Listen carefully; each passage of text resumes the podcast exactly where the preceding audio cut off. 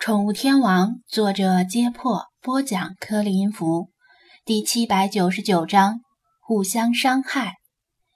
张子安离开后，世华摆弄着手机，简直爱不释手，还试着拍了几张照片。他总算明白，为何无论是电视剧里还是现实生活里，大家都是手机片刻不离手。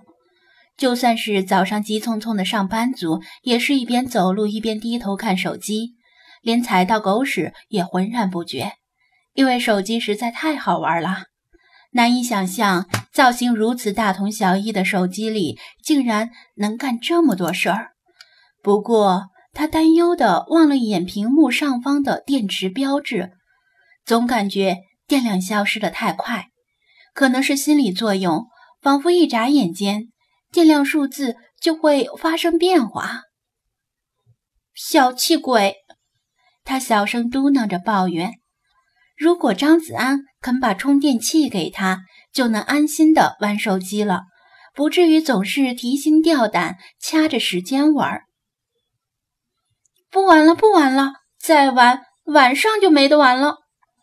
他闭着屏幕，小心的把手机放到浴缸边的架子上。紧闭双眼，试图将手机的影像从脑海中驱逐出去。没有手机的时间像是度日如年，愈发衬得浴室里格外无聊。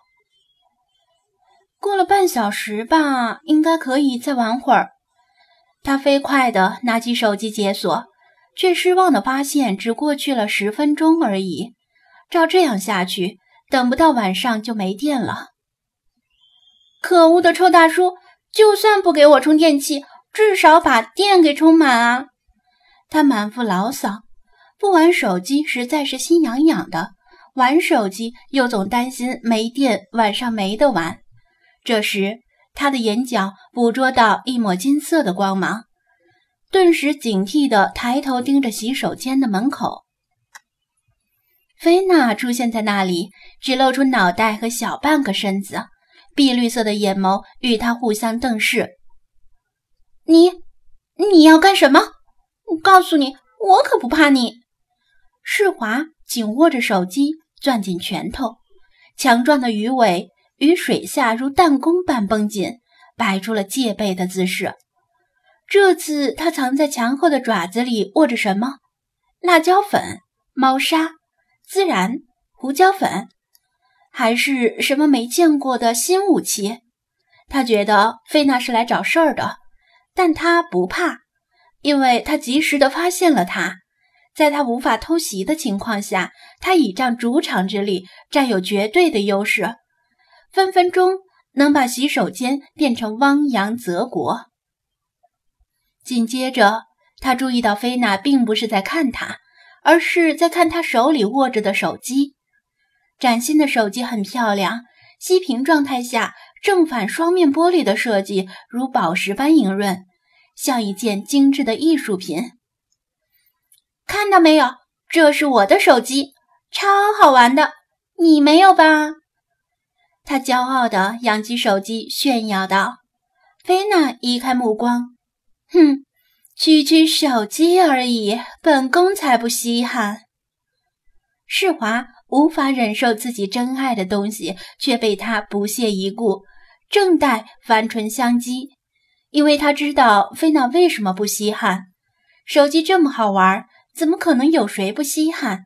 仅仅是因为菲娜没有人类那样灵活的五指，操作不了手机而已，却故意装出一副不屑一顾的样子。他想向他伸出自己的纤纤玉手，并且灵活的摇动，讥讽他是一只狂傲自大又自欺欺人的笨橘猫。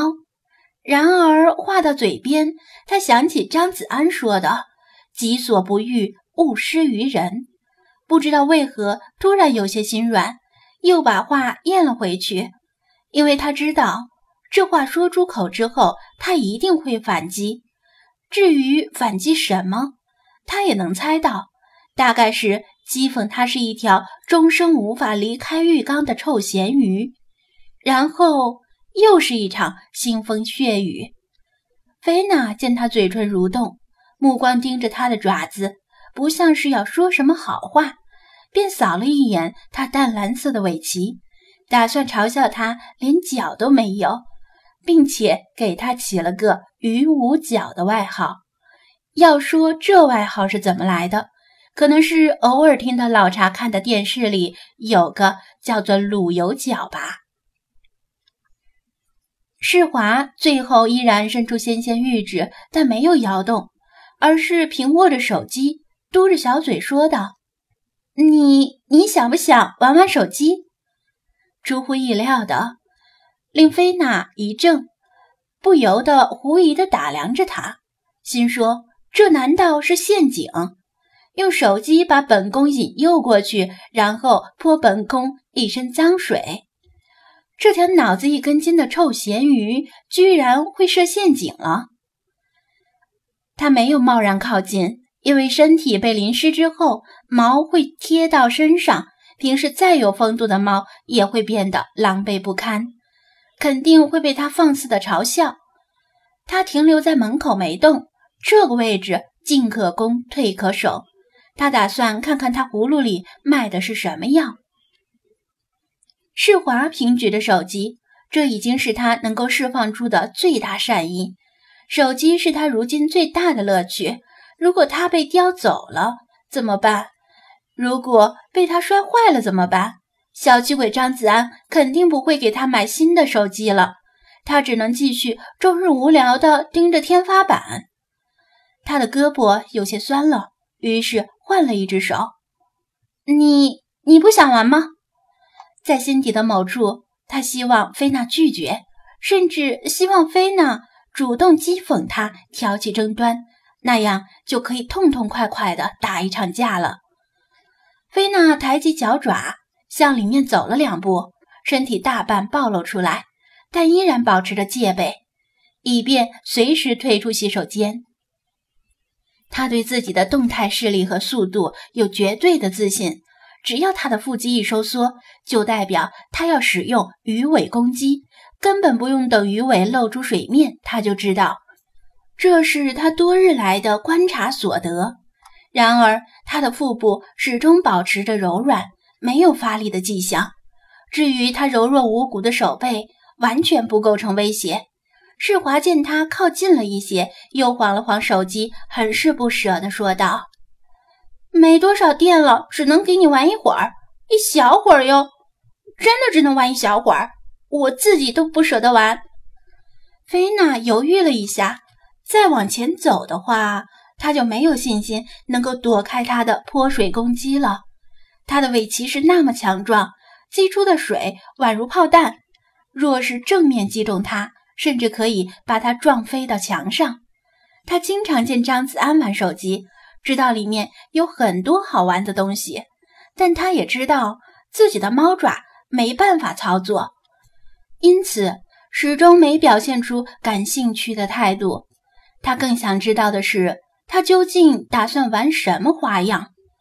想得到这个答案，必须要以身犯险才行。但他是堂堂的菲娜帕里斯十三世，不朽神国的守护者，连无敌的凯撒都无所畏惧，岂会怕一条小小的咸鱼？于是，他纵身向前一跃。闪电般的跃上了浴缸边沿，与他近在咫尺，互视。